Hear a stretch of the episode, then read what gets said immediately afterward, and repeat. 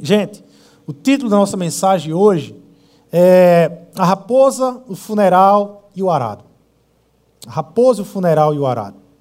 Talvez você fique tá perguntando aí, o que é que a raposa, o funeral e o arado tem a ver com mensagem bíblica? Isso está na Bíblia, né? Que troço é esse aí? Né? Onde é que tem isso na Bíblia? Mas faz parte da, de um dos ensinos de Jesus Cristo. São três substantivos que Jesus ele usa em três parábolas pequenas. E por ser tão pequenas, alguns até nem consideram parábola, mas é parábola, tem estrutura de, pará, de parábola. E Jesus usa esses três substantivos para trazer um ensino sobre o que é ser discípulo, ou como se caminha nessa caminhada de discipulado com Jesus Cristo. Como é caminhar com Jesus? O que é caminhar com Jesus? O que é, andar com Jesus? Né, a gente fala tanto em andar com Jesus, em mas o que é isso? Né? Que implicações ah, isso traz na minha vida? Quais são as implicações de eu decidir andar com Jesus? Ou não tem nenhuma implicação? Né? No caso, tem. E aí você encontra essas três palavras lá em Lucas, capítulo 9. Os irmãos vão abrir lá Lucas, capítulo 9 a partir do verso 57. Né? É um capítulo bem longo. Capítulo 9 de Lucas, Lucas ele vai abordar, se você pegar desde o capítulo 1, desde o verso 1 de 9, e o verso 57 é a última parte do capítulo 9, mas você vai ver como era corrido o dia a dia de Jesus. Como era tenso o dia a dia de Jesus Cristo. Você pega desde o início do capítulo 9, você vai ter ah, o envio dos doze, né? depois você vai ter, logo depois, a multiplicação do pães, a, dos pães, a confissão de Pedro, a transfiguração, a cura de um demoniado, né? a disputa dos discípulos de quem vai ser maior no reino de Deus, a oposição lá na, na, na, Samaritana, onde os discípulos, ah, Senhor, nós vamos pedir a Deus para descer fogo do céu e queimar tudo isso. E Deus, não, meu reino não tem a ver com isso, vocês estão errados o capítulo 9 mostra essa tensão de Jesus. Ora, ora, ele está feliz com os discípulos, ora ele está preocupado, ora ele está triste com os discípulos, ora ele tem que dar uma dura, ora ele tem que amar e, e, e, e mostrar amor pelos de fora. Né? E a vida tensa. Todo o capítulo 9 mostra essa tensão de como era andar com Jesus, o que era andar com Jesus.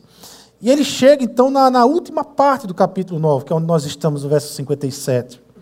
E aí no verso 57, então Jesus ele cita três parábolas para dizer o quanto é difícil andar com ele. O quanto é difícil caminhar com Jesus. O quanto não é fácil você dizer que é discípulo de Jesus. É preço, tem um preço para isso. Não é simplesmente, ah, eu sou discípulo de Jesus.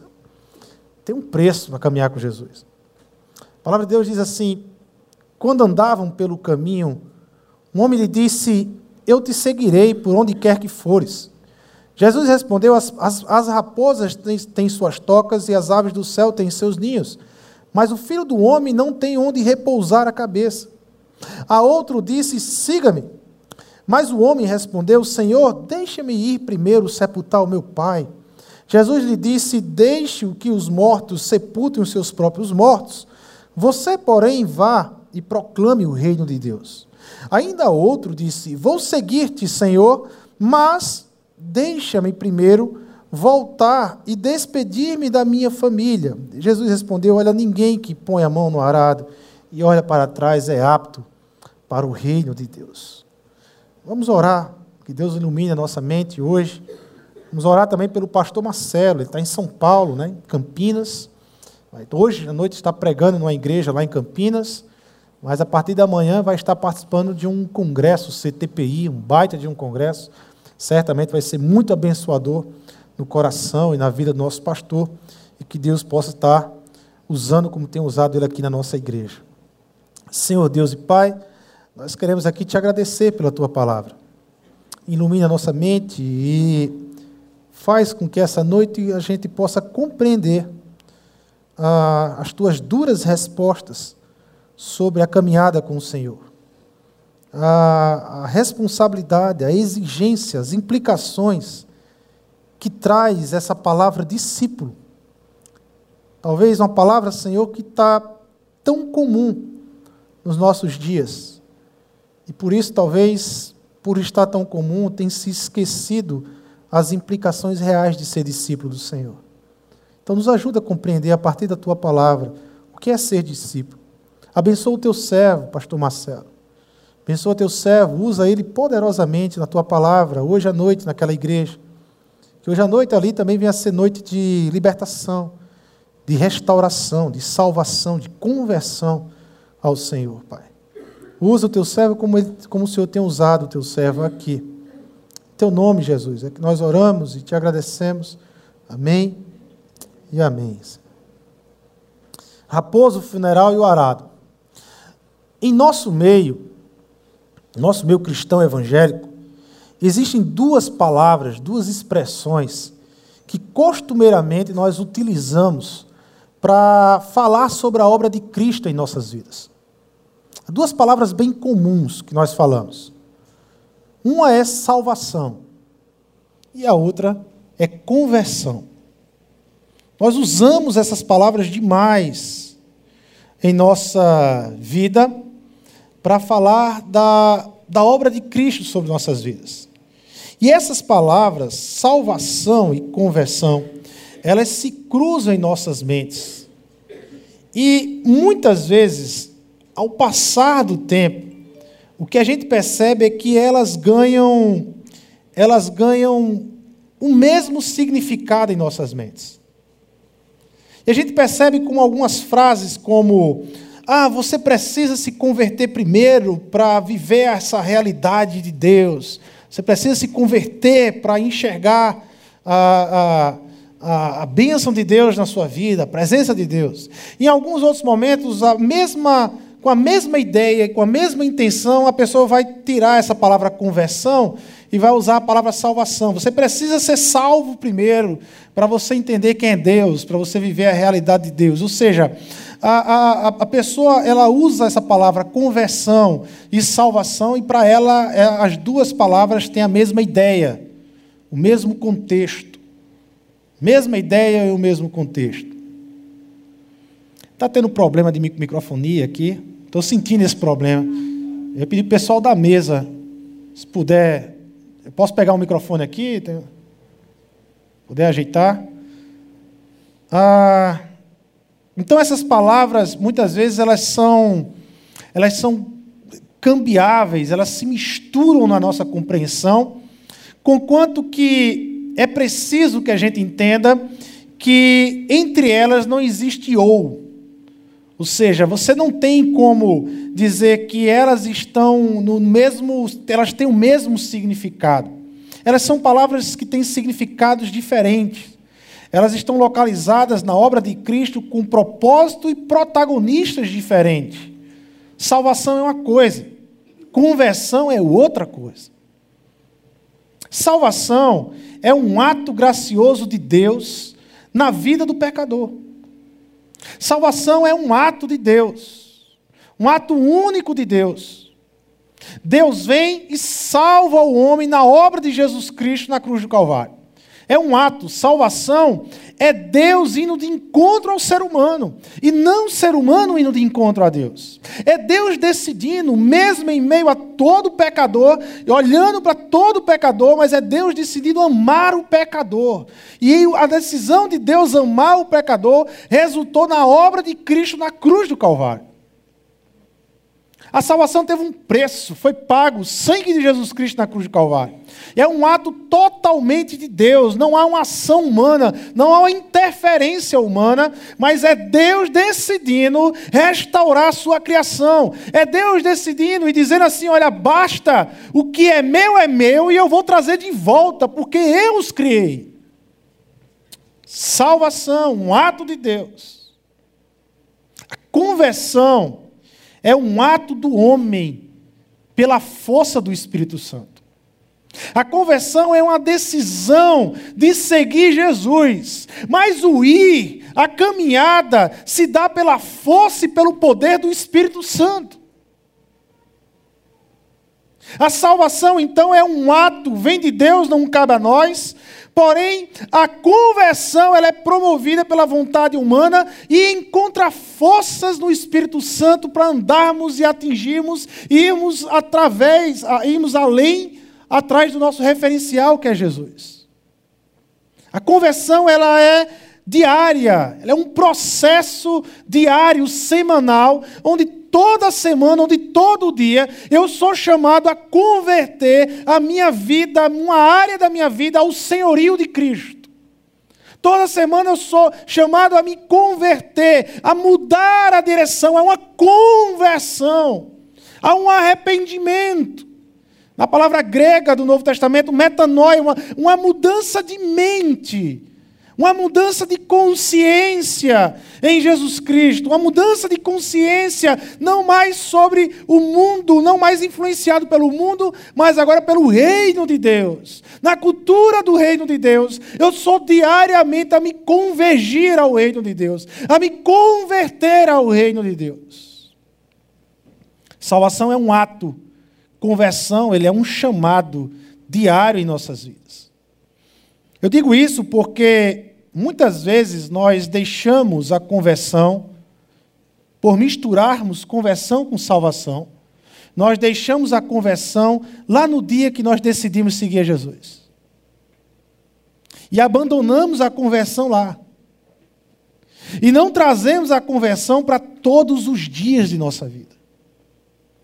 Todos os dias nós lutamos contra a cultura deste mundo contra a pressão social e cultural que esse mundo traz sobre nossas vidas para abandonar Deus, para abandonar a Cristo, para abandonar o reino de Deus. E todos os dias é dia de lutarmos, de dobrarmos os nossos joelhos e buscarmos o Senhor. Todos os dias é dia de mudança de vida, de mudança de direção em alguma área da nossa vida. Todo dia é dia de uma vida convertida.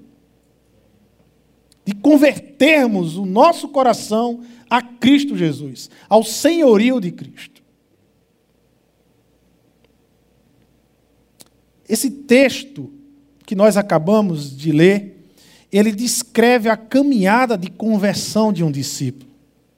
As implicações de uma vida convertida, que diariamente, que continuamente se converte ao reino de Deus e a Jesus Cristo e ao senhorio de Jesus Cristo.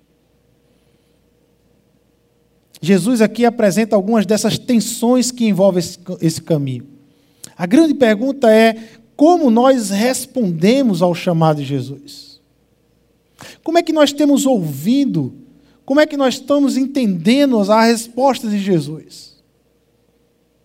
Essas três parábolas, pequenas parábolas, Jesus ele traz implicações profundas em seguir ele. Jesus ele traz implicações profundas em sobre uma vida convertida. Sobre o que implica converter diariamente e continuamente a sua vida ao reino de Deus. Essas três pequenas parábolas, elas têm uma estrutura que é uma estrutura ah, comum dentro do, da, dos ensinos rabínicos da época de Jesus Cristo. Geralmente, nos ensinos rabínicos daquela época, as parábolas eram, eram estruturadas em estrofes, em ideias. E aqui, cada parábola, pequena parábola, são três que nós lemos aqui, cada pequena parábola tem três estrofes, três ideias centrais. E elas são distribuídas igualmente uma a outra. Cada parábola, ela traz a ideia de seguir de ir e alto preço. Seguir, ir e alto preço. A primeira parábola, quando andavam pelo caminho, um homem lhe disse: Eu te seguirei. Seguir. Logo depois vem a ideia do ir. Por onde quer que fores, eu vou. E no final Jesus vai dizer: Olha, mas tem um alto preço. Jesus respondeu: As raposas têm suas tocas e as aves do céu têm seus ninhos, mas o filho do homem não tem onde repousar a cabeça. Seguir e alto preço. A segunda parábola segue a mesma ideia, o mesmo pensamento. O outro disse: Siga-me. Mas o homem respondeu: seja, seguir. A resposta é ir, Senhor, deixa-me ir sepultar meu pai primeiro. Mas Jesus sempre vai terminar a parábola falando do alto preço. Então Jesus lhe disse: Deixe os mortos sepultarem os seus próprios mortos. Você, porém, vai e proclama o reino de Deus. E assim a terceira parábola é igualmente a mesma estrutura: seguir, ir e alto preço. Observe as respostas de Jesus. Eu não sei se você pensou como eu, mas a primeira vez que eu li essas três parábolas, eu me identifiquei com as respostas de Jesus, porque o que me chamou a atenção foi que, na minha primeira leitura, eu disse: Poxa, como Jesus está sendo duro, como ele está sendo rude, talvez em alguns aspectos insensível. Ora, uma das pessoas pedem para Jesus o quê? Deixe-me enterrar meu pai. Então eu sigo. E Jesus diz: Não, deixa os mortos enterrar os mortos. Você, porém, vai e proclama o reino de Deus. Aí o outro diz: Olha, deixa eu me despedir da minha família. É, para seguir o Senhor, eu preciso ir da minha família. Jesus diz: Não, porque aquele que põe a mão no arado não olha para trás. Porque se olhar para trás, você não é apto do reino de Deus. Você não é apto de estar nem no reino de Deus. Se você olha para trás. É dura as respostas de Jesus. O que me chama a atenção é porque a gente não está acostumado com um Jesus que responde assim. Com um Jesus que é duro, com um Jesus que é direto, com um Jesus que não perde tempo, ele vai direto ao ponto. É isso aqui me seguir. Eu creio que a nossa cultura religiosa, ela nos faz perder um pouco a força do que é seguir Jesus. Eu tenho brigado contra essa cultura desde o dia que eu me converti. Desde o dia que eu decidi caminhar com Jesus, a uma caminhada de discipulado com Jesus Cristo. Eu tenho batido de frente com a cultura religiosa, que está o tempo todo tentando, de alguma forma, dominar o meu coração. Nós queremos, por exemplo, um Deus que abençoe a vida que nós já decidimos viver. Nós queremos um Deus que abençoe as nossas decisões.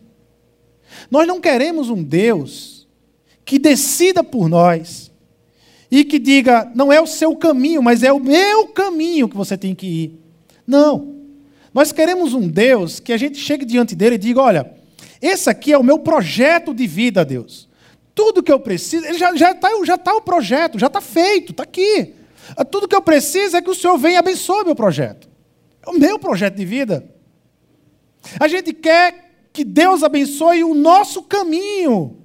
Com quanto que Jesus ele tem o chamado a andar no caminho dele, não no nosso caminho.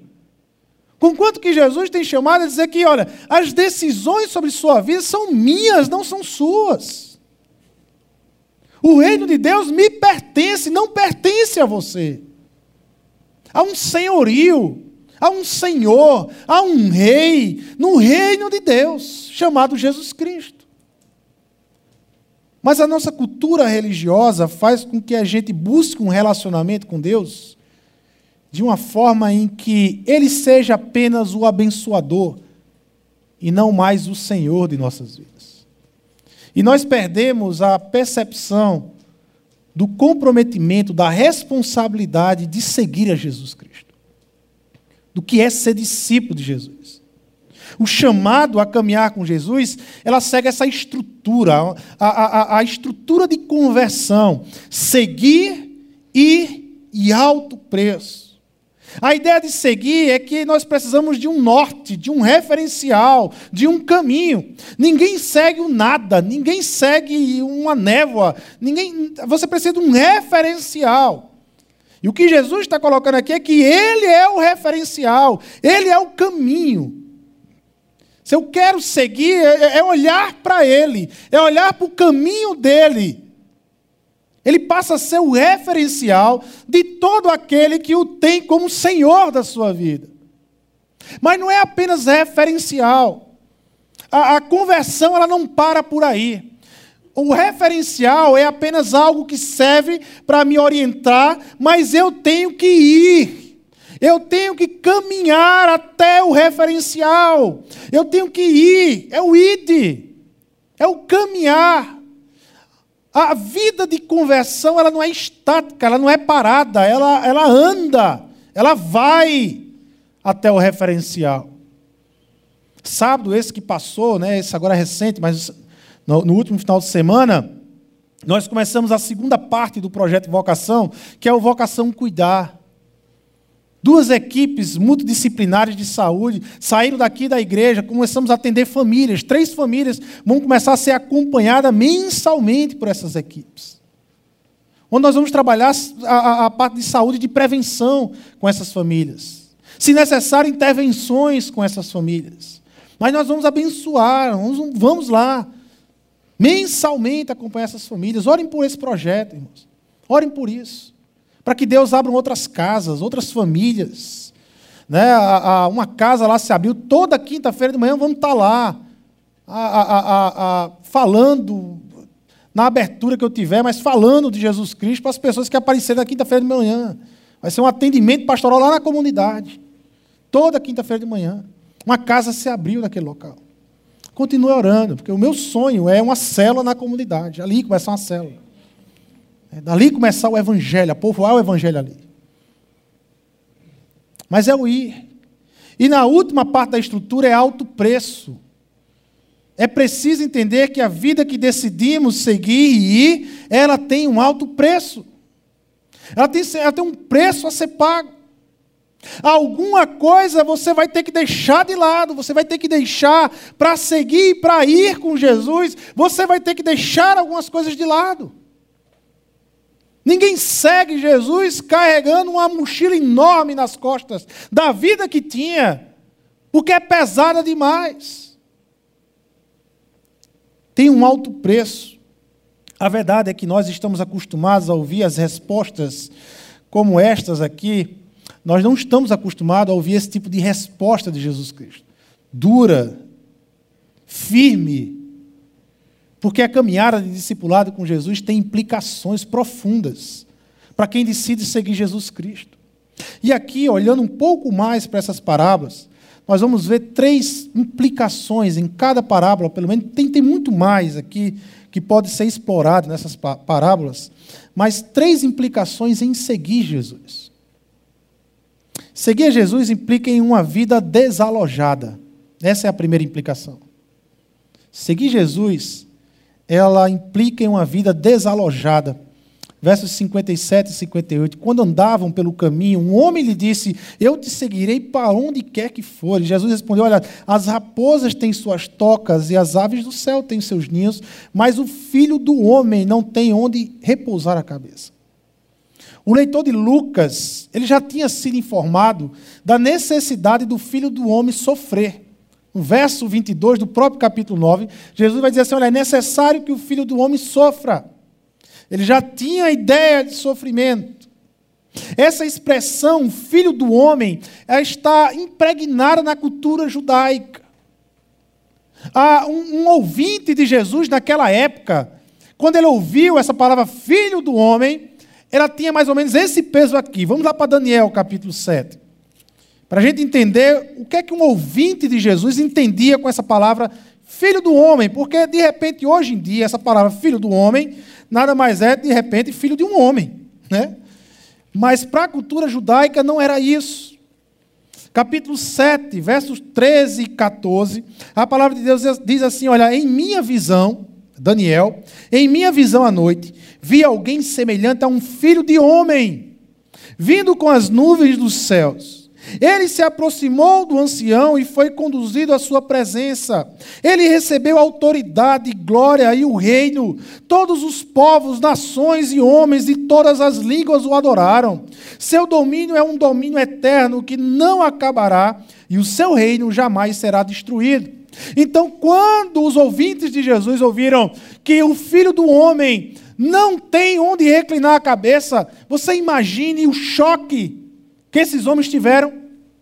Porque a imagem que eles tinham de filho do homem era um filho do homem de poder, que reina, que, que está entronizado, que tem o um domínio das nações. Mas o que Jesus está apresentando é que esse filho do homem não tem onde reclinar a cabeça, não tem onde parar para descansar. Imagina o choque desses judeus. Que Jesus está dizendo para esse discípulo que disse com tanta veemência: Eu te seguirei aonde quer que fores. O que Jesus está querendo dizer para esse discípulo é que eu não posso garantir vida boa. Você quer me seguir? Mas eu não posso garantir vida boa. Eu não posso garantir para você saúde, vida saudável. Eu não posso. Eu não posso garantir para você uma vida segura. Eu não posso garantir para você que você não vai ser assaltado, que você não vai morrer num assalto. Eu, eu, não posso garantir isso. Se você quer me seguir, entenda de uma vez por todas. Eu não vou garantir vida tranquila aqui nessa terra.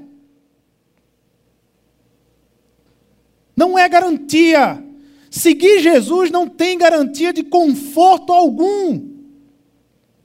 Seguir Jesus significa seguir alguém que não era aceito pelas pessoas. O que Jesus está dizendo é que, olha, logo, logo vão me matar numa cruz, e se você quer me seguir, a, a, preste atenção, porque vão procurar lhe matar também. Não me siga querendo vida boa, porque eu não prometo, Jesus não prometeu vida boa para ninguém. Enquanto você estiver aqui nessa terra, é vida de luta. Luta, porque este mundo, e aqui mundo a, a, não é o mundo terra, mas é o mundo das ideias, dos valores caídos. Nesse mundo de valores caídos, nós não pertencemos a ele. E este mundo luta todos os dias para tomar conta do nosso coração. Todos os dias eu preciso dobrar meu joelho, porque todos os dias eu preciso converter a minha vida ao reino de Deus, aos valores do reino e não do mundo. Mudar de direção, fazer uma convergência e mudar de direção na minha vida. É isso que eu preciso. O que Jesus ele está nos informando aqui é que a natureza de desconforto, de estar desalojado, ele está dizendo isso. E é isso que nós encontramos, por exemplo, lá em João 17, na oração sacerdotal de Jesus. Olha o que é que Jesus diz, verso 5: E agora, Pai, glorifica-me junto a ti com a glória que eu tinha contigo antes que o mundo existisse. Então, Jesus está dizendo: Olha, me glorifica se volta a esse relacionamento comigo na, da mesma forma que eu tinha com o Senhor, antes que tudo isso existisse. Ah, antes que tudo isso existisse, eu, o Pai e o Espírito Santo, nós tínhamos uma comunhão perfeita, onde eu era glorificado, onde o Filho era glorificado, honrado e amado pelo Pai e pelo Espírito Santo. É isso que Jesus está pedindo na sua oração. E lá na frente, Jesus vai dizer: Olha, dei-lhes a tua palavra, agora falando para os seus discípulos. E o mundo os odiou, pois eles não são do mundo, como eu também não sou. E mais uma vez aqui, aqui não é mundo terra, mas aqui é mundo de valores, de ideias, de valores caídos. A palavra que se usada aqui não é cosmon, não é mundo terra, é uma outra palavra. Não rogo que os tire do mundo, mas que os proteja do maligno. Eles não são do mundo, como também eu não sou. É preciso a gente entender que nós estamos a caminho de casa e não em casa. O que Jesus está nos prometendo é que o que eu posso prometer é que estamos a caminho de uma coisa gloriosa. O que eu posso prometer a vocês é porque eu já garanti o final de todas as coisas. O final de todas as coisas que estava perdido foi garantido por mim na cruz do Calvário e na minha ressurreição. Isso aqui está garantido. O final da vida de vocês é uma vida gloriosa com o Senhor. Mas não me peça mais do que isso. Se querem viver o meu reino, entenda que se eu sofri, que se eu não tinha uma, um lugar para inclinar a minha cabeça, não queira isso para vocês. Não pense que será fácil para vocês. Não pense que será fácil para vocês. Se entendermos isto, esse processo de transformação vai assumir uma força grandiosa em nossas vidas. Grandiosa em nossas vidas. Sejam quais forem os seus motivos, tenha em mente que você está seguindo um líder rejeitado. Um líder rejeitado. Jesus ele não se apresenta como um líder que todo mundo queria segui-lo. Basta você ler os evangelhos. Leia os evangelhos. E veja que tipo de liderança ah, era Jesus. Veja como ele sofria perseguição, como era rejeitado. Ora chamado de beberrão, de glutão, ora chamado de enviado do diabo. É, era esse tipo, sabe, de tratamento que Jesus tinha. E é isso que Jesus está dizendo para esse discípulo: você quer me seguir? Entenda que as raposas têm covis, e aqui tem uma conotação também cultural, política. As raposas têm tocas, as raposas têm covis, as raposas têm casa, porque Herodes era conhecido como raposa. No mesmo evangelho de Lucas, Jesus vai chamar Herodes de raposa, e havia essa conotação política, e meio que ah, os ouvintes naquela época de Jesus entendiam: olha, Herodes é o tempo dele, ele está bem, ele está rico, ele tem onde reclinar a cabeça, ele tem um palácio. Ele, a, o tempo dele é esse. O, o, tempo que você, de você que vai me seguir não é esse. Não fica olhando Herodes e se comparando a Herodes. Não é esse tipo de vida que eu quero para vocês aqui na terra. Não é esse tipo de vida. Primeira implicação de seguir Jesus: uma vida desalojada. Eu preciso entender que eu estou a caminho de casa eu não estou em casa. Eu não estou em casa. Eu estou a caminho de casa. Segunda implicação de seguir Jesus está na segunda parábola, e é uma vida rendida ao reino de Deus. Uma vida totalmente rendida ao reino de Deus. A outro disse: Siga-me. Mas o homem respondeu: Senhor, deixe-me ir primeiro sepultar o meu pai. Jesus lhe disse: Deixa que os mortos sepultem os seus próprios mortos. Você, porém, vai e proclame o reino de Deus. Mais uma vez aqui, parece que Jesus está sendo insensível com a dor do outro, né? Mas sabemos que não. A gente precisa olhar com um pouco mais carinho para a cultura judaica. Ah, tem um, um, um, um tradutor e um intérprete oriental muito conhecido da tradição judaica, chamado Al-Salib. Ah, eu fiz um recorte de um livro dele, na página 259, e ele diz assim: um comentário sobre essa parábola de Jesus. Se o seu pai estivesse realmente morrido, por que naquele exato momento ele não estava velando o corpo dele? Na verdade, ele pretende adiar o assunto de seguir a Jesus para o futuro distante, quando o seu pai morrer.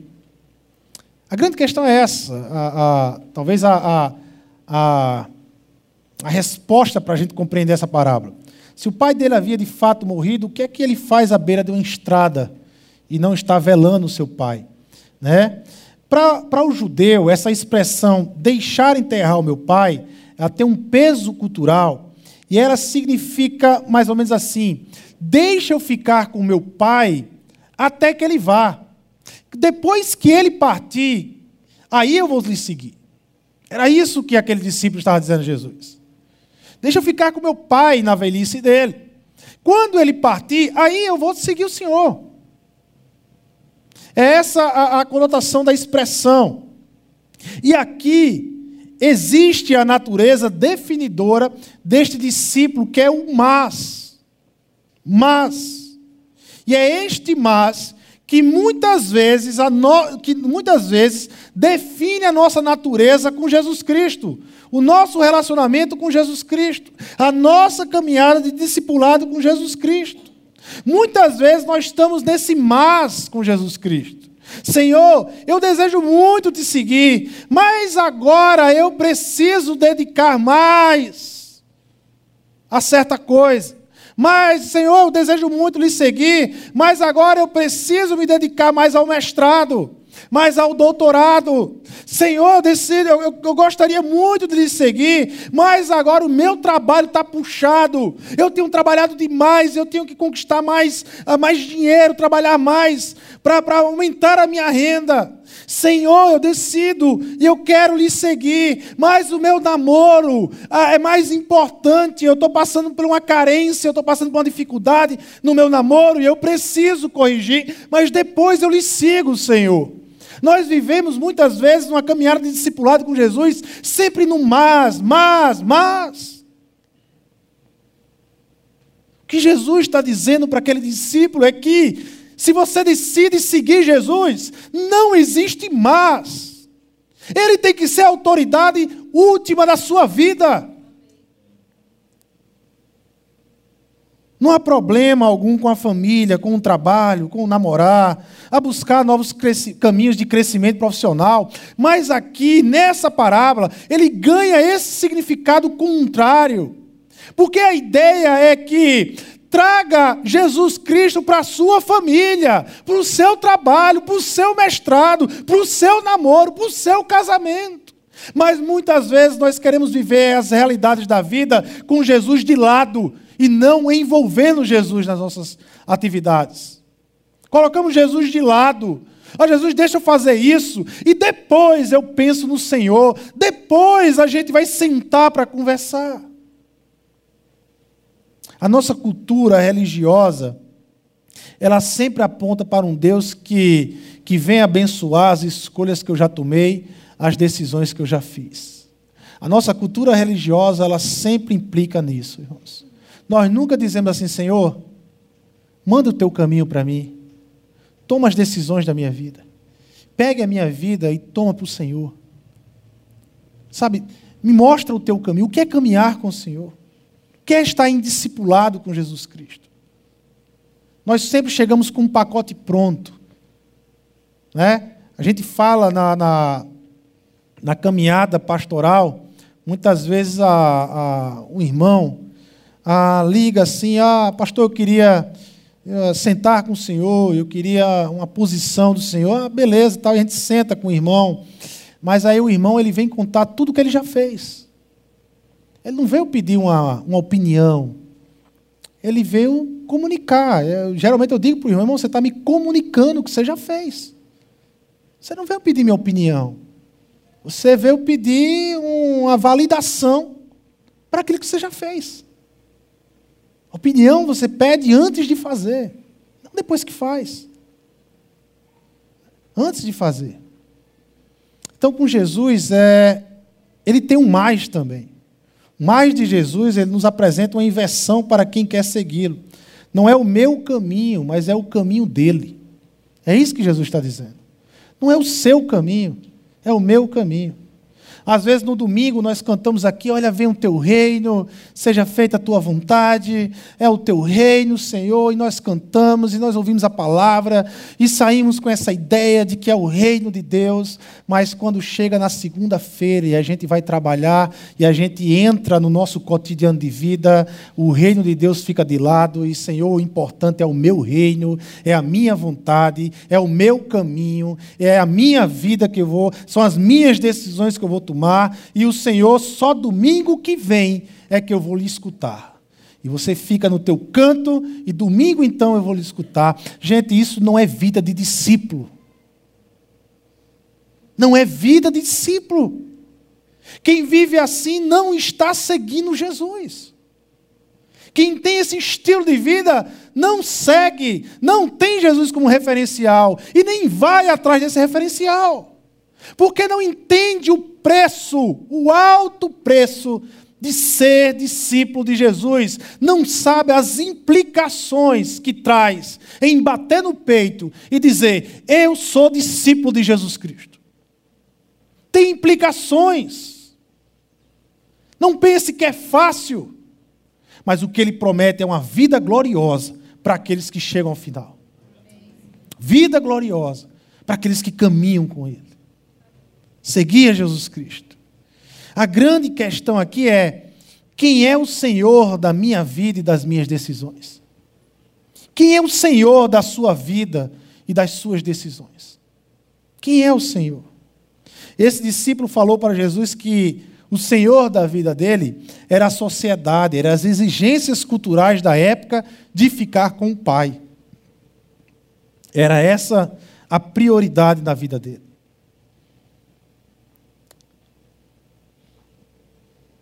A terceira e última implicação é que seguir a Jesus implica em uma vida centrada na, autoridade de Jesus Cristo.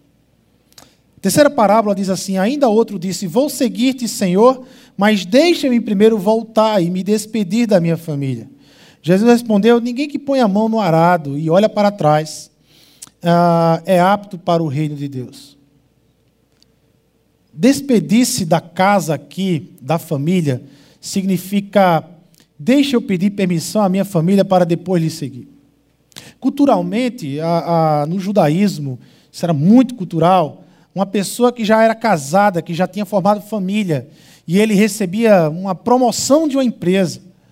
E antes dele tomar aquela promoção da empresa, mesmo que ele sabia já a sua decisão de tomar aquela promoção daquela empresa, ele iria procurar o pai dele, ele viajaria e ia na casa do pai dele, e ele ia pedir a bênção do pai dele sobre aquela promoção. Para honrar o pai, por uma questão de honradez ao pai. A, a cultura judaica é uma sociedade extremamente patriarcal. Então havia essa questão de honra. A ideia aqui, o que esse discípulo está dizendo aqui é o seguinte: ah, deixa eu submeter a minha vontade a outras autoridades que não é a sua. O que esse discípulo está dizendo para Jesus é que, olha, a minha família tem mais autoridade do que o Senhor. Se a minha família me abençoar, me autorizar a lhe seguir, eu vou lhe seguir. E o que Jesus disse para ele, ó, não. Quem quer ser meu discípulo tem que entender que eu sou o único Senhor e autoridade da vida dele. Porque senão não me segue. Porque senão não é apto para o reino de Deus. Não é apto para o reino de Deus. Lá em Lucas 14, 26, Jesus, talvez ainda mais claro, ele vai dizer: Olha, se alguém vem a mim e ama o seu pai, sua mãe, sua mulher, seus filhos, seus irmãos e irmãs, e até sua própria vida, mais do que a mim, não pode ser meu discípulo. Não pode. Aqui a questão não é que Jesus é contra a família. A grande questão é que Jesus está dizendo para aquele discípulo é o seguinte: olha, em algum momento, alguma autoridade ah, na sua vida vai conflitar com a minha autoridade. Em algum momento, algo na sua vida vai querer ser autoridade sobre a sua vida e vai conflitar com a minha autoridade. Em que autoridade você vai se render? Em que autoridade você vai decidir seguir o teu caminho? Isso tem que estar bem claro na mente do discípulo. Isso tem que estar bem claro no meu coração, na minha mente. A única autoridade na minha vida é a de Jesus Cristo. Eu tenho que ensinar os meus filhos, lá o Gabriel e o Guilherme, eles têm que aprender desde cedo que o pai deles ama mais Jesus do que eles. O meu amor por Jesus é muito maior do que o meu amor pelos meus filhos. Porque um dia o meu sonho é que os meus filhos amem mais Jesus do que todas as outras coisas. E eu preciso ensinar ele desde cedo essa verdade. Porque você não ensina o meu filho, eu estou falhando com ele. Como é que eu vou ter autoridade de dizer para o meu filho que Jesus é Senhor da minha vida, se eles começam a perceber que o Senhor da minha vida são eles e não Jesus Cristo? Não terei autoridade para isso. Por isso que toda semana eu tenho que me converter ao reino de Deus, à vontade de Cristo, mesmo que eu não goste, mesmo que seja para mim duro, mesmo que no meu coração e na, mente, na minha mente diga assim: eu não gosto de fazer, Jesus, isso, mas a tua palavra manda eu fazer, eu vou fazer isso aqui. Eu vou me submeter à sua autoridade. A igreja ela foi inundada por uma cosmovisão existencialista a, a, a, onde esse existencialismo trabalha no sentir. É, as pessoas agora querem seguir Jesus no sentir. Não é mais na palavra, não é mais na autoridade das Escrituras, mas agora é sentir. E aí você chega para o irmão e diz, meu irmão, hoje à noite tem culto. Eu não sei, eu não estou me sentindo bem para ir no culto. Se eu me sentir bem, aí eu vou para o culto, porque ele tem que sentir alguma coisa, ele tem que sentir uma alegria, ele tem que ter um sentimento para ir adorar a Deus. Mas a Bíblia diz que toda a vida tem que reconhecer e adorar ao Senhor. Mas ele diz para a Bíblia: não, fica de lado. O mais importante não é o que você diz, Senhor, é o que eu sinto. E se eu sinto desejo de te adorar, eu vou te adorar. Mas tem dias que eu não sinto. De... Gente, você acha que todo dia eu sinto desejo de orar e dobrar meus pés ao Jesus? Não. Tem dia que eu não quero orar. Tem dia que eu não tenho desejo de orar. E aí eu digo para meu coração, mas você vai orar, porque você precisa falar com Deus. E você vai, e eu ajoelho e começo a orar. E a primeira coisa que eu falo é: Pai, me perdoa, porque eu não estava afim de falar com o Senhor. Eu não estava afim de papo com o Senhor. Mas agora está aqui o meu coração rendido ao Senhor. Trabalha nesse coração duro. É assim que a gente caminha com Jesus e com Deus. Quando a gente sabe quem Jesus é quando a gente tem convicção de quem Jesus é na nossa vida. Não tem sentir, tem caminhar com Jesus. Tem amar a Jesus. O que Jesus ele está dizendo é: Arthur, você, você não foi criado à imagem e semelhança dos seus pais. É isso que Jesus está dizendo para esse camarada. Você não foi criado à imagem e semelhança do seu pai, mas você nasceu de novo. Você foi criado à imagem e semelhança de Jesus Cristo. 2 Coríntios 5, 17, quando o apóstolo Paulo vai dizer: Olha, agora quem está em Cristo, nova criatura é. Eu não sou mais a imagem e semelhança do meu pai e da minha mãe. Eu sou agora a imagem e semelhança de Jesus, porque eu estou em Cristo e virei uma nova criatura. Você está em Cristo. Você não é mais a imagem e semelhança dos seus pais, mas você agora é a imagem e semelhança de Jesus Cristo. É essa grande mudança que Deus, em Cristo Jesus, faz na nossa vida. Nós não seguimos mais os nossos pais, nós seguimos a Jesus Cristo. E isso não implica amar o meu pai, amar a minha mãe, respeitar o meu pai, respeitar a minha mãe, mas que eles saibam que quem tem autoridade na minha vida é Jesus Cristo. É Jesus Cristo. Deu para entender porque Jesus às vezes foi duro nessas parábolas. Porque a caminhada de conversão, ela é dura. Porque caminhar, ser discipulado e caminhar com Jesus requer decisões, tomadas de decisões na nossa vida. Aonde Jesus ele deve ser Senhor das nossas vidas. Tem muita gente buscando Jesus como Salvador. Mas entenda que quando uma vez Jesus se faz Salvador, ele se faz para ser Senhor. Ele se faz Salvador na sua vida para assumir o lugar de Senhor da sua vida. Senhor da sua vida. Ele é a última autoridade na sua vida. Lucas, eu creio que propositalmente, Lucas, quando ele escreve essas três parábolas, ele, ele não diz qual foi a resposta dos discípulos a Jesus Cristo. Ele não diz se esses discípulos, eles seguiram a Jesus depois que Jesus propôs a dureza do discipulado e de caminhar com ele. Lucas não diz. Ele não nos informa se sim ou se não. Ele simplesmente termina nas respostas de Jesus. E eu creio que, propositalmente, quando Lucas escreve isso, inspirado pelo Espírito Santo, ele deixa isso em aberto, porque ele quer que cada leitor responda: Você quer seguir Jesus? O preço é esse aqui. Você quer seguir Jesus? Você está decidido a seguir Jesus? O que é que você vai fazer? Lucas deixa essa resposta com cada um de nós. O chamado de Jesus se dá de dentro de nossas vidas.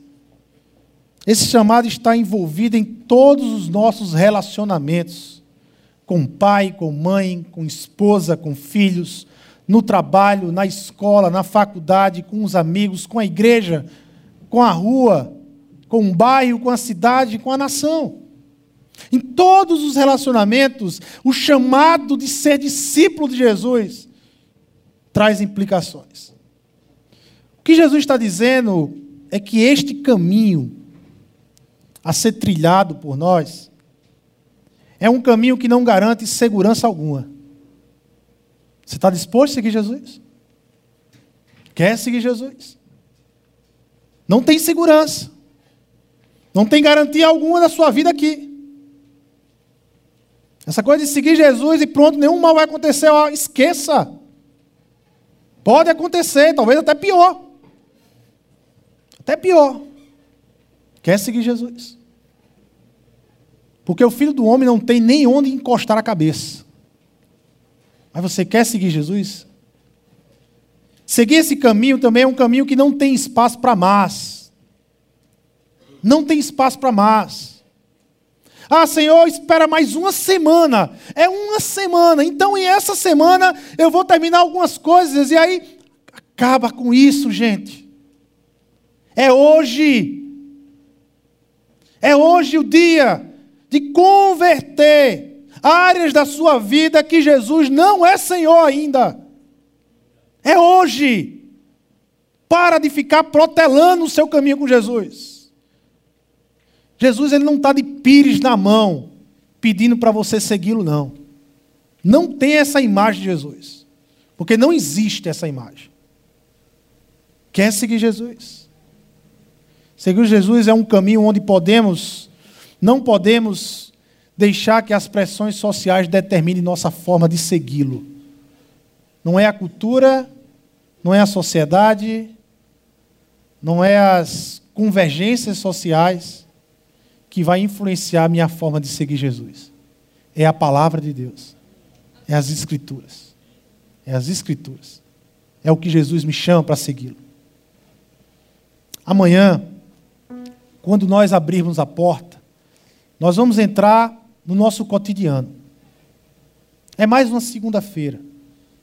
É mais um dia que você vai se levantar para trabalhar, para ir para a escola, para ajeitar a casa, para gerenciar a casa, lar. É mais um dia. É mais um dia, mais uma segunda-feira. Como é que você vai responder a segunda-feira? Como é que você vai responder o seu chamado amanhã? Em que sentido Jesus será Senhor da sua vida amanhã?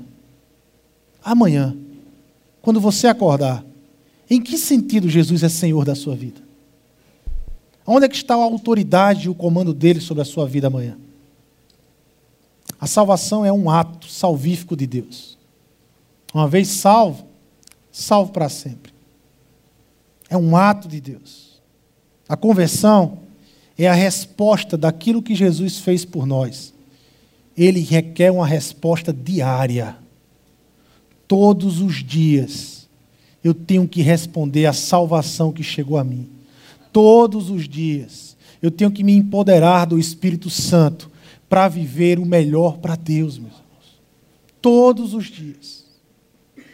Nós vamos orar agora. Nós vamos orar. E durante essa oração, pergunta a você mesmo. É você e Deus. Esquece quem está do teu lado aí. Você e Deus.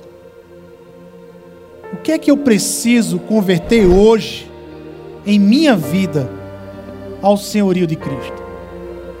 O que é que está no meu coração? O que é que eu tenho feito que não significa Jesus como Senhor? Que áreas da minha vida? É familiar, é em casa, é o seu relacionamento com a esposa, com o seu esposo, é o seu relacionamento com o seu filho É como você tem se relacionado no seu trabalho. De repente você tem sido um mentiroso no trabalho. De repente você tem enganado pessoas no trabalho. Você tem dito que trabalha, mas na verdade você não trabalha. Você tem xingado pessoas que são autoridades sobre sua vida. É no namoro. Você tem desqualificado o seu namoro diante do Senhor. Você ainda não entregou o seu namoro ao senhorio de Jesus Cristo. É no casamento. É nos estudos. Você tem sido negligente, negligenciado os seus estudos e sido uma vergonha no reino de Deus. Você tem estudado muito, abraçado muito os estudos e deixado Jesus de lado. O que é que tem? O que é que tem na sua vida, no seu coração? Que Jesus ainda não é Senhor, mas que hoje você vai declarar agora onde você está. Você vai trazer Jesus para o senhorio da sua vida. Você vai trazer Jesus para esse lugar, para esse local do seu coração e declarar ao seu coração que Jesus Cristo é o único Senhor da sua vida. Senhor Deus e Pai, nós queremos aqui, Senhor pedir a tua bênção do alto através do Espírito Santo de Deus, a tua ação transformadora, Pai, a tua ação do Espírito Santo que nos converte ao teu reino, que nos converte à autoridade do Senhor Jesus Cristo. Senhor Deus e Pai, visita cada coração, Pai amado, a cada lugar que aqui está se propondo, está diante do Senhor. Nós cantamos aqui, Senhor, que os teus olhos nos veem que os teus olhos veem todo o nosso coração, toda a nossa vida, Senhor. E nós pedimos agora a tua ação, Senhor, nas áreas em que o Senhor ainda não é Senhor. Venha, Pai, quebra os nossos altares, quebra os nossos baús, Senhor. Quebra aquilo que tem sido motivo de adoração errada, de adoração estrangeira, de adoração imunda, e venha estabelecer o Senhor como a única adoração das nossas vidas, Senhor te pedimos, Pai, em nome de Jesus. Vem restaurar o teu senhorio sobre nossas vidas, Senhor, porque nós somos discípulos do Senhor Jesus. É isso que nós somos, Pai, discípulos do Senhor Jesus. Ó Deus e Pai, que o teu amor, que o teu infinito amor, que a tua graça soberana que vem por meio de Jesus Cristo e a comunhão que vem por meio do Espírito Santo nos abençoe, nos acompanhe, Senhor. Que a partir de amanhã, Pai, quando a segunda-feira abrir para nós, quando nós abrimos os nossos olhos para a segunda-feira, nós possamos perceber o senhorio de Jesus sobre nossas vidas. Em nome de Jesus é que nós oramos em nome do teu filho amado Jesus Cristo. Amém, amém, amém, amém, Senhor. Vamos ficar de pé, irmão, e vamos adorar o Senhor Jesus.